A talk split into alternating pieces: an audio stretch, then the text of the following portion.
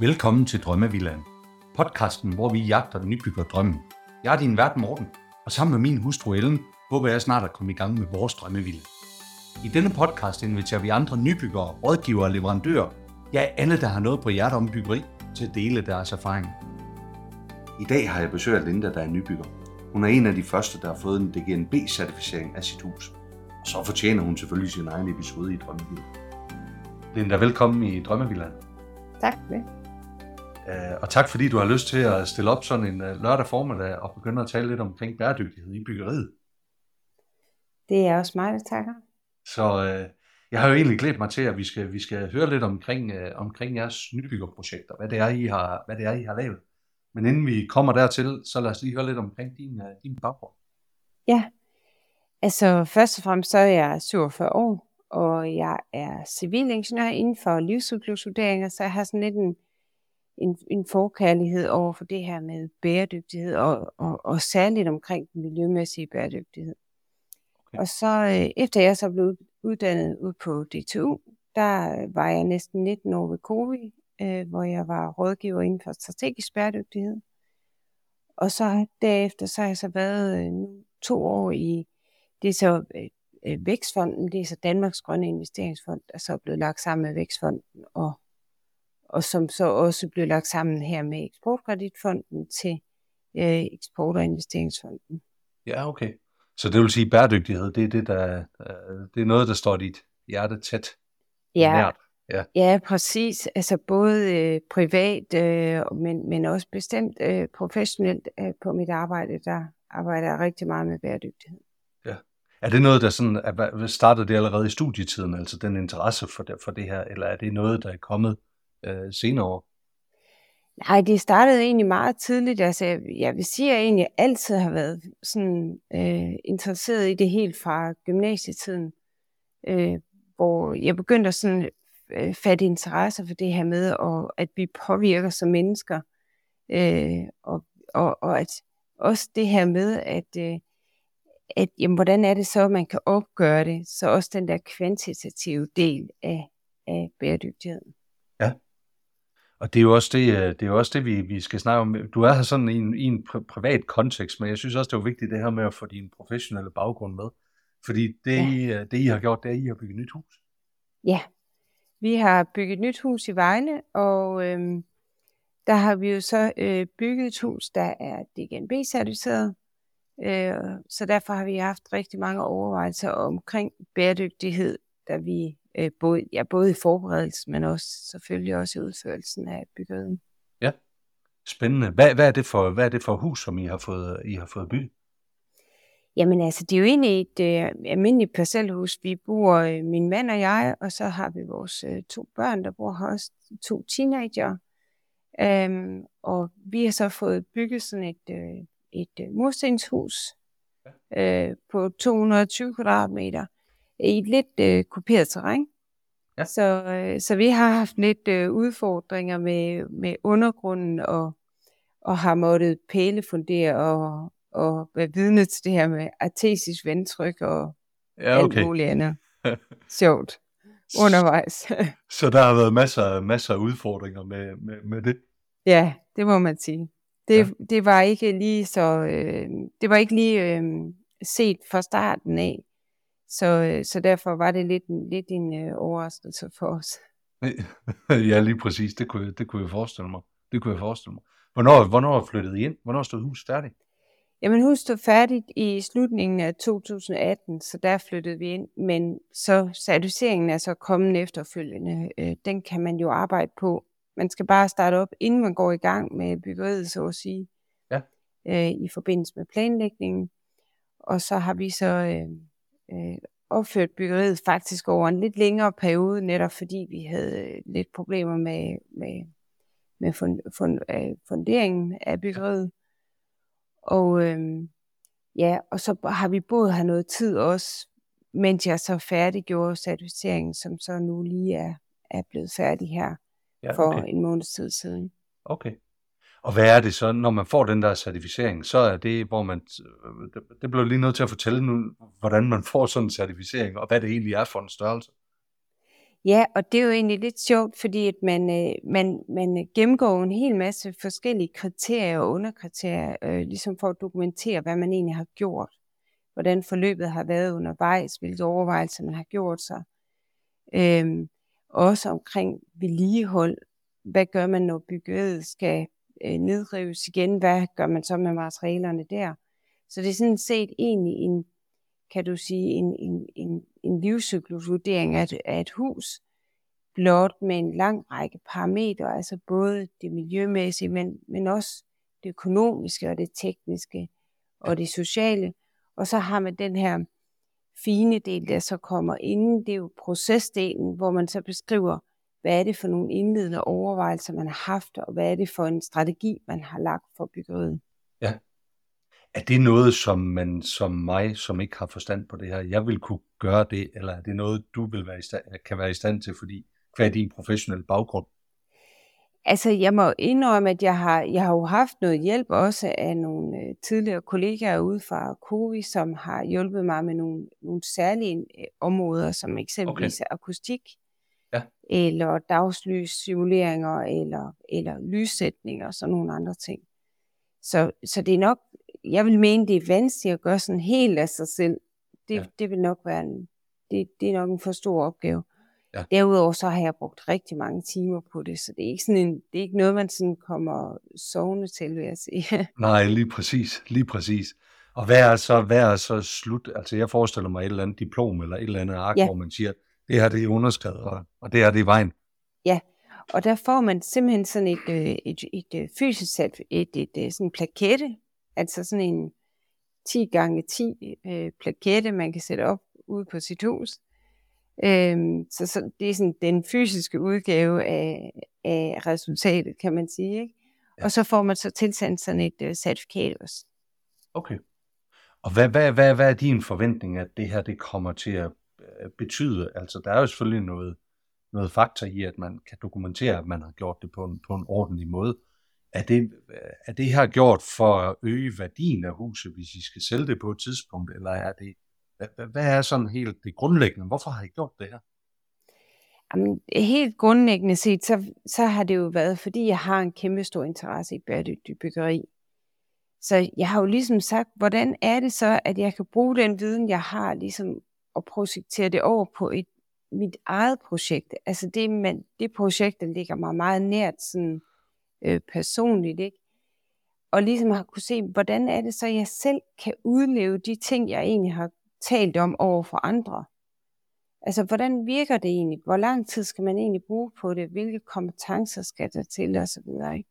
Ja. Så jeg har haft en nysgerrighed på at sige, nu skal jeg prøve det selv. Ja. Så det har sådan været den første årsag til det, øh, og derfor helt klart derfor, jeg gik i gang. Ja. Øh, og så har jeg sådan i overvejelserne undervejs, også fordi man jo bruger nogle penge på den her certificering på målinger og så videre, så har jeg også sådan tænkt på mig selv, okay, jamen, jeg tror også, jeg står stærkere den dag, jeg skal, jeg skal sælge huset. Mm. Så det er selvfølgelig også min forhåbning. Men ja. det er noget, der er kommet efterfølgende, vil jeg sige. Ja. Øh, så. Jamen, er, det så, er det så noget, som man kan sige, at uh, vil du anbefale uh, mig at gøre det i forhold til det nybyggeri, som vi skal have? Uh, eller hvor, hvor, hvor ligger du hen der? Jo, men altså nu, jeg har jo så brugt uh, pilotmanualen, øh, der, var en, øh, der, der var dengang, og den er, den er meget omfangsrig og har været meget tung at, at gennemføre for mig. Jeg har, brugt, altså, jeg har jo brugt lang tid på det. Men nu har DGNB, de har jo så udgivet en, eller Rådet for Bæredygtig Byggeri, ja. de har jo så udgivet den her DGNB Villa, som, øh, hvor man ligesom har, har, har øh, taget højde for, at, at det ikke skal være så kompliceret, som, det, som den manual, jeg har haft, ja. øh, har givet anledning til. Så jeg vil faktisk anbefale, at man certificerer sit byggeri, også selvom det er et parcelhus. Ja. Fordi at, at det giver faktisk en en lang række fordele, både i planlægning, men også, øh, hvordan er det, man vælger materialer, øh, hvordan er det, man beskriver sit hus, man får lavet en vedligeholdelsesvejledninger, og en lang række andre ting, man kommer igennem, som, som er ret, ret fornuftige at, at, at have styr på. Ja, Og, og jeg kan faktisk, ja, så kan jeg supplere med den, fordi jeg har faktisk også været inde og hente den her DGNB-villa. Ja. Øh, nu nørder vi jo selvfølgelig rigtig meget hus herhjemme lige nu. Det gør man jo, når man skal til at bygge hus. Ja. Øh, og det der er jo vores udgangspunkt, det er, at vi har jo ikke en professionel tilgang, hverken til det bæredygtige eller til byggeriet. Men faktisk ved at læse de her kriterier igennem, så synes jeg faktisk, at jeg, det gjorde, at det blive nemmere for os at træffe nogle beslutninger omkring, Ja. hvad for nogle valg vi skal tage. Så Ja. øh, jeg vil egentlig bare gerne høre din mening fra et professionelt perspektiv, men Ja. jeg kan faktisk bare sætte i fra et privat perspektiv også. Fordi man står over for så mange beslutninger og så mange valg, man skal tage, når man skal i gang med byggeri. Og der er det meget, meget svært at navigere i det, hvis man ikke har den professionelle hvad kan man sige, øh, tilgang til det. Og der kan Ja. det her fungere som guide i hvert fald. Ja, det giver altså en god guide, det synes jeg også, det gør. Og det gør også, at man måske undgår nogle faldgrupper, som, øh, som der kan opstå undervejs. At man får tænkt nogle, nogle flere ting, end man ellers ville have gjort. Ja, ja men det gør det nemlig. Det gør det nemlig. Men prøv at høre, den der, den, øh, den, den DGNB-certificering, nu taler man jo om, at i byggeriet og i den nye øh, lovgivning, der kommer, der er der også krav om, at man laver nogle LCA-beregninger i det. Altså de her livstids- eller livscyklusvurderinger. Øh, er det to ting er det samme? Altså er den DGNB-certificering og så de her LCA-beregninger, der kommer krav om, er det en og samme ting, eller hvordan? Øh, ja, så vidt jeg ved, så er det samme beregning, der skal foretages. Okay. Øh, og og, og det, det, sådan er det lige nu. Øh, Fordi lige nu er det jo sådan, at man skal kun beregne øh, emission af drivhusgasser. Og det skal man øh, også i, i DGNB, så, som jeg forstår det. Ja. Øh, og på sigt har jeg så, øh, jeg har set i manualen, der står, at på sigt vil man udvide antallet af indikatorer, så man får flere parametre med. Ja.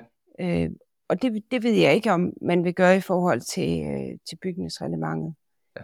Øh, men, men lige nu, som jeg forstår det, så er det de samme øh, ting, man fokuserer på, den samme beregning.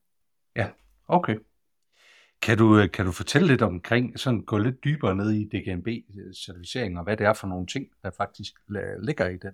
Altså, hvad er det for nogle, hvad, hvad er det for nogle ting, der, jeg forestiller mig, der er rigtig mange parametre, man, kan, man, man skal tage, tage, tage højde for. Ja, at der er rigtig mange parametre. Og nu taler jeg jo selvfølgelig ud fra den gamle, altså pilotmanualen, som jo er mere omfattende. Ja. Øhm, men der er, en, der er en lang række ting, så der er jo både det her med det økonomiske område, hvor man både har fokus på at sige, hvad koster, hvad koster det at opføre byggeriet, både med rådgivere, men også med materialer og sådan nogle ting. Øh, og der er det så den gode side af det også, at man også kigger på vedligehold. Øh, så det kan godt være, at så, så man skulle egentlig gerne undgå det her med, at man måske køber nogle, det kan godt være, at man sparer noget på indkøb af materialer, men hvis det så giver anledning til rigtig meget vedligehold, så vil man få en, en, en lavere score der. Så det er vigtigt både at tænke indkøb og vedligehold. Ja. Det synes jeg egentlig er rigtig, rigtig, godt, den, øh, rigtig godt, den måde, det er beskrevet på.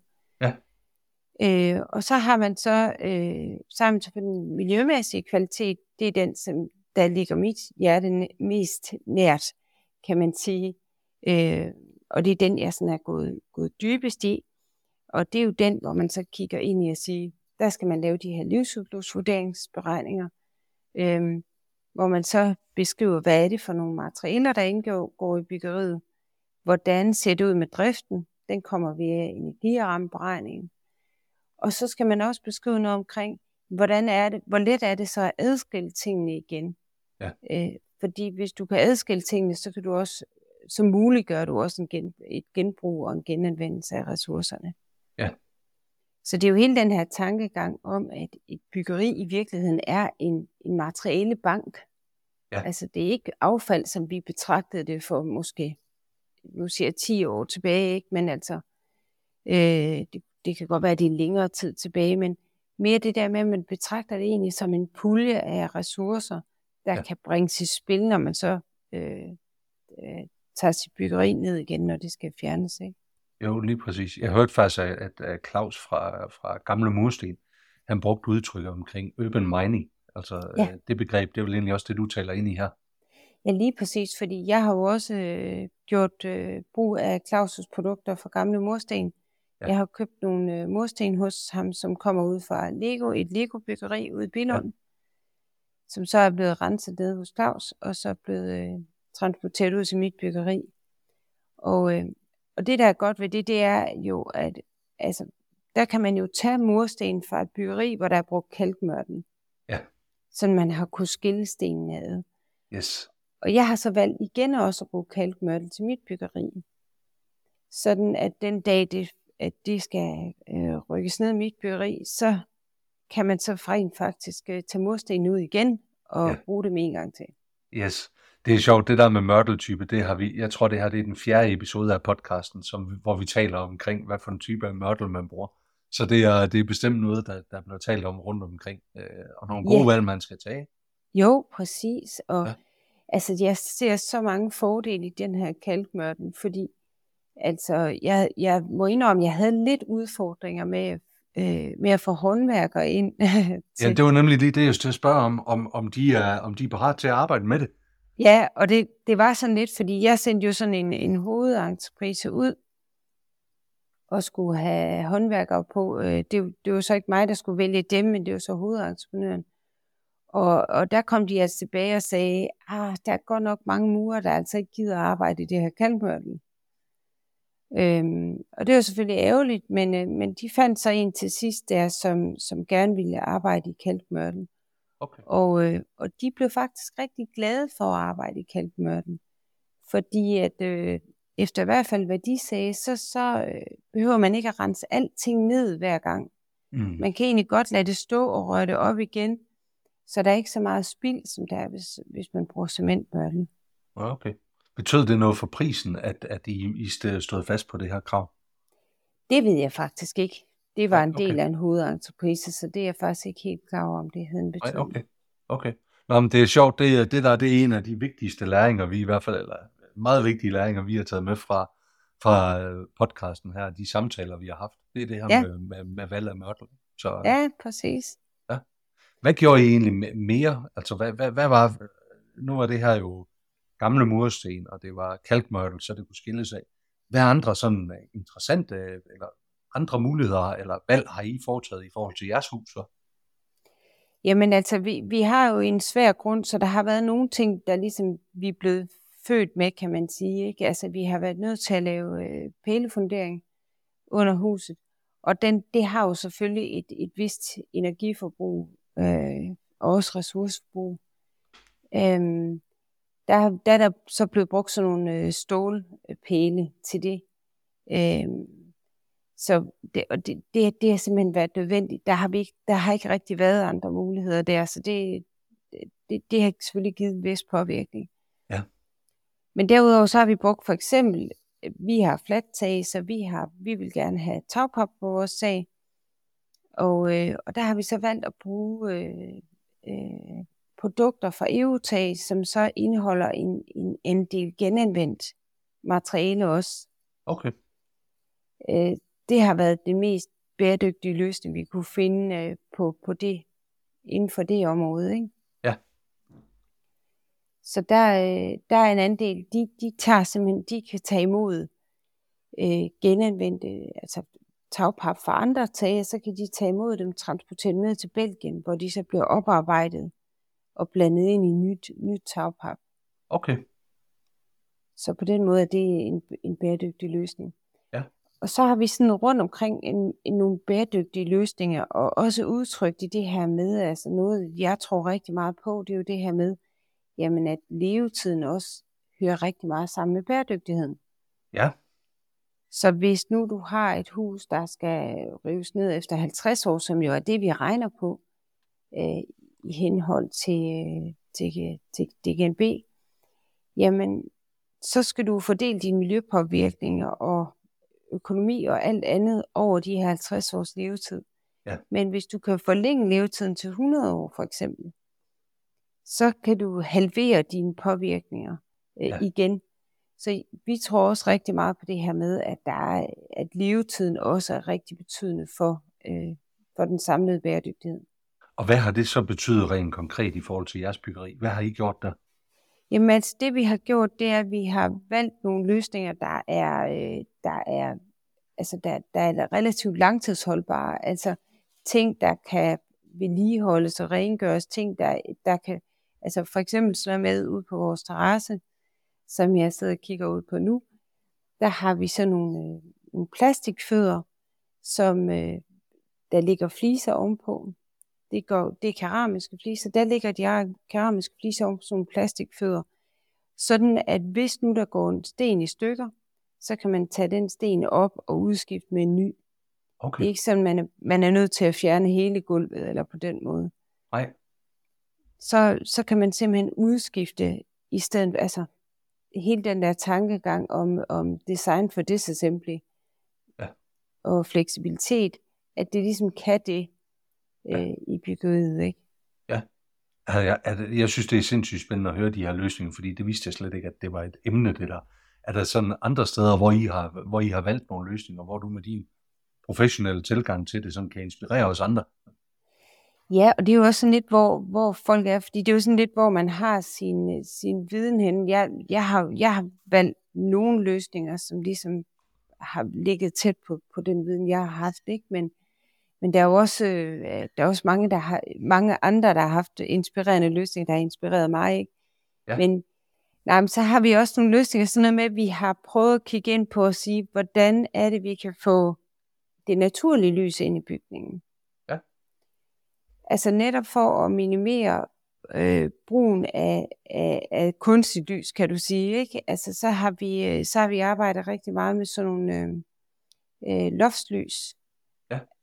Øh, sådan nogle, det, vi har faktisk valgt sådan nogle runde øh, loftslys. Eller det, det er jo ikke lys, det er jo øh, vinduer i virkeligheden. Ikke? Ja. Øh, så der har vi simpelthen købt sådan nogle rigtig store runde loftsvinduer, vi har sat i, simpelthen for, at vi kan få øh, sollys ind i bygningen, ja. øh, i stedet for at skulle tænde for lys. Øh, ja. Så giver det faktisk rigtig meget. Ja. Og særligt sådan et sted som badeværelse, synes jeg egentlig giver rigtig meget, fordi at, at øh, du ved godt, når man kommer ind om aftenen, om, øh, eller om natten, man skal på toilet om natten, et eller andet, hvor man tænder lyset, så kan, det, så kan man godt vågne rigtig meget op. Mens hvis man har det her naturlige lys, der kommer ned fra himlen af, så, øh, så giver det mere sådan en behagelig oplevelse. Ja. ja. Interessant. Interessant. Hvordan, du, du nævnte, det, kom jeg, det fik jeg faktisk, det glemte jeg at spørge om, du sagde det her med at forlænge levetiden på, øh, ja. fra 50 til 100 år. Det er ja. faktisk en af de ting, som vi har som været nysgerrige på, eller noget, vi har, vi har sat op. Hvordan, hvordan bygger vi noget, der er interessant om 50 år, eller om 75 år? Og hele vores rejse, den startede jo, det, det ved folk, der har lyttet til podcasten, den startede jo egentlig med Utzons hus, øh, og, og, og, og det han byggede over i, over i Hellebæk, øh, og hvor vi var over at se det, og fik sådan helt, hold da op, hvordan kan man bygge noget så, så, for så mange år siden, der stadigvæk er interessant den dag i dag, og som er endnu mere interessant i dag. Hvordan, hvad tanker gjorde I jer omkring det? Selvfølgelig er der noget omkring ved, hvad kan man sige, valg af materialer, men, men der må også være noget omkring det hus, man får, altså de, de, de løsninger, I har valgt. Ja, lige præcis. Og der, altså, man bliver også klogere undervejs, Morten, så vi, vi, har, vi er også blevet klogere undervejs, og kunne måske også have, have gjort ting bedre, øh, du ved, når man se, ser, ser bagud i tid, ikke? Ja. Men altså, det, det, det er jo ikke, altså kan du sige, den der, de der arkitektonisk smukke løsninger, der sådan tager højde for for tidens udvikling. Dem har vi selvfølgelig ikke selv kunne opfinde. Men, øh, men der har vi så haft en arkitekt på, til ligesom at kunne, kunne se nogle af de løsninger, der så også går på lang sigt. Ja. Og det der med at sige, øh, når, du, du ved, når man er en familie, så har man jo nogle børn, der også bliver voksne, og de får nogle andre behov, og vil gerne noget andet og sådan nogle ting ja. eller at børnene flytter ud, og hvad gør man så med rummene? Ja. Og det har han egentlig haft nogle rigtig gode betragtninger i, sådan at vi er i stand til, det er faktisk også en del af DGNB'en, det er det her med, jamen hvor står de bærende vægge? Hvor meget kan man flytte? Øh, hvordan er det muligt at skabe nye rum efterhånden, som ens behov udvikler sig? Ja, okay. Og det, det synes jeg egentlig, at, at uh, arkitekten Allan Lorentzen der egentlig er kommet rigtig godt omkring, fordi han har sådan set nogle ting, der sådan gør, at, at, at der ikke, jeg føler i hvert fald ikke, at det blev uddateret, eller hvis du kunne følge mig i det. Ja. Jamen det kan jeg Øh. sagtens følge dig i, og og det er måske også der, hvor man skal benytte sig af arkitekterne, som også Ja. har altså en helt anden viden, end vi har igen som, som, som private i det her. Ja, de ved, hvad virker på sigt, ikke? Altså, Ja. det har de bare nogle rigtig gode øh, takes på. Ja. Så der har vi lænet os op af ham. Hvad for nogle kompromiser har I måttet indgå den der på det her? Øhm, jamen, der, der, man kan sagtens lave nogle kompromiser, fordi altså, for eksempel så kom arkitekten og sagde, det ville være rigtig fedt, hvis I valgte øh, materialer, der ligesom udtrykte det nordiske. Så det var sådan noget med beton og egetræ og sådan nogle ting. Øh, og det kunne også være skifer, sagde han så. Og så pegede han egentlig på en skiferløsning på gulvet. Øh, sådan, noget, sådan noget rigtig lyst norsk skifer. Ja. Og det, det var meget dyrt, Ja. øh, vil jeg sige. Det, det, kunne vi, det kunne vi jo godt have valgt, men det kom, altså der, var, der tænkte vi, det, det blev simpelthen for omkostningstungt for byggeriet. Ja. Så der valgte vi så i stedet for nogle keramiske fliser, der har sådan et betonlook. Okay. Okay. Så det, det har været et sted, hvor vi har været, vi har gået på kompromis, vil jeg sige. Ja, ja lige præcis.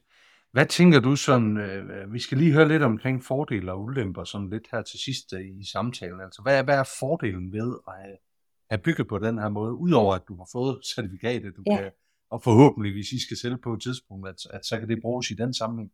Er der andre fordele, som, som, som du ser ved at, ved at gøre det her?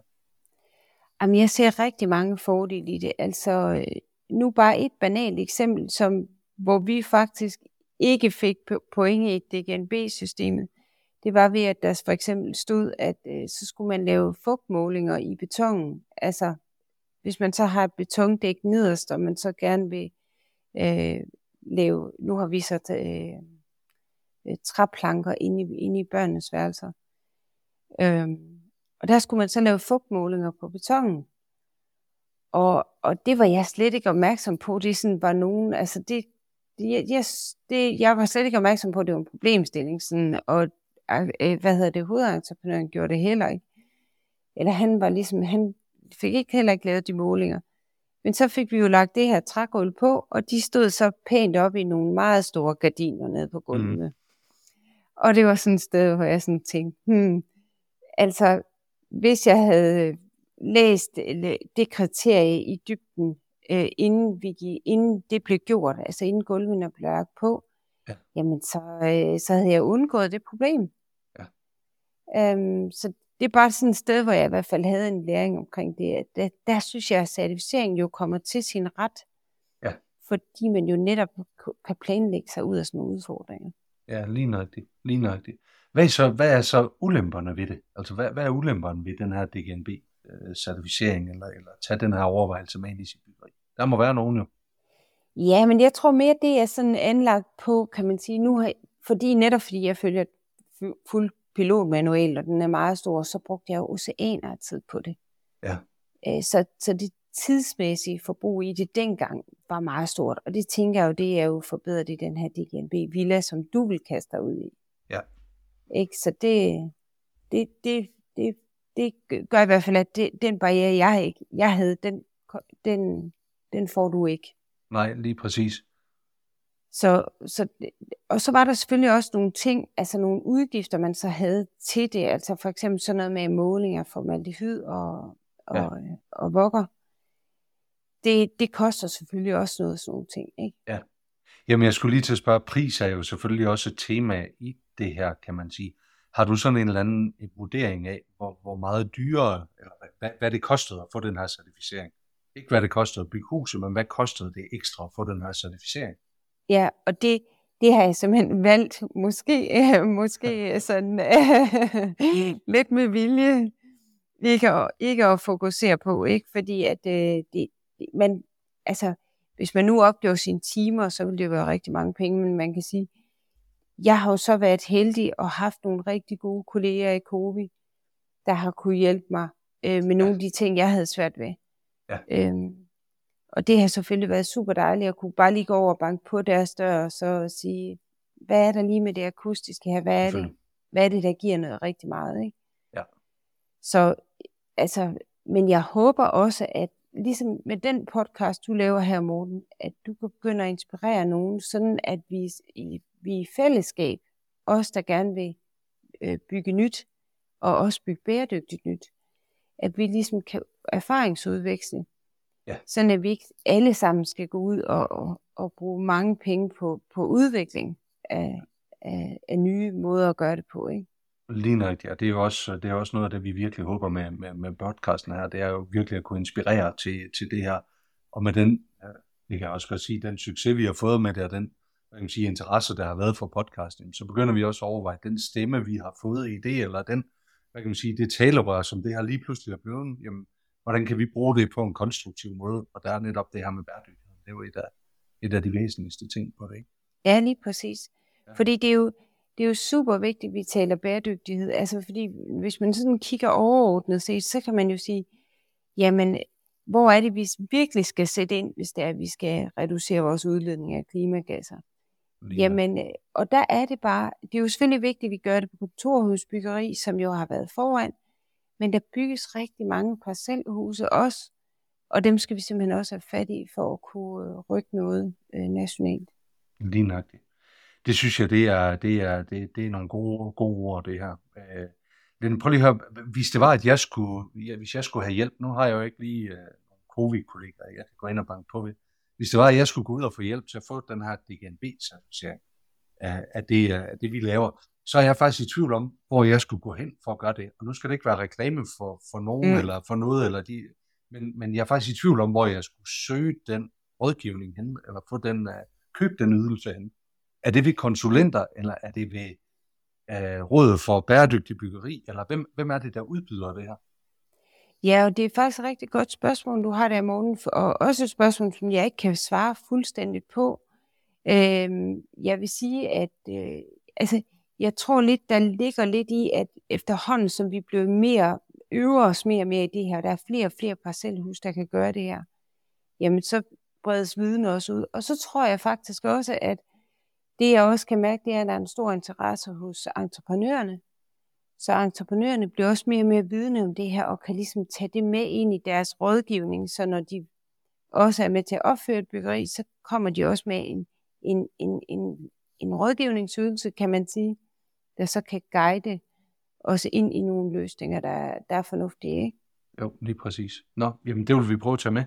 Linda, dit, øh, som afslutning på det her, dit bedste råd til andre nybyggere, hvad skal det være? Åh, oh, det var et svært, øh, svært spørgsmål. Ja, det ved jeg godt.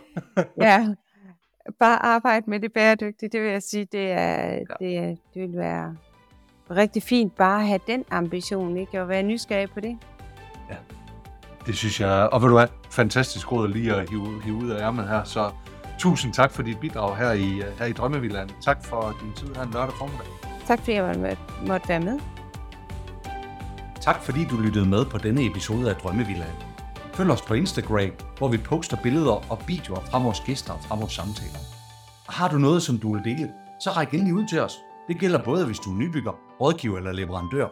Så kan vi alle blive klogere og forhåbentlig få vores drømme til at blive til virkelighed.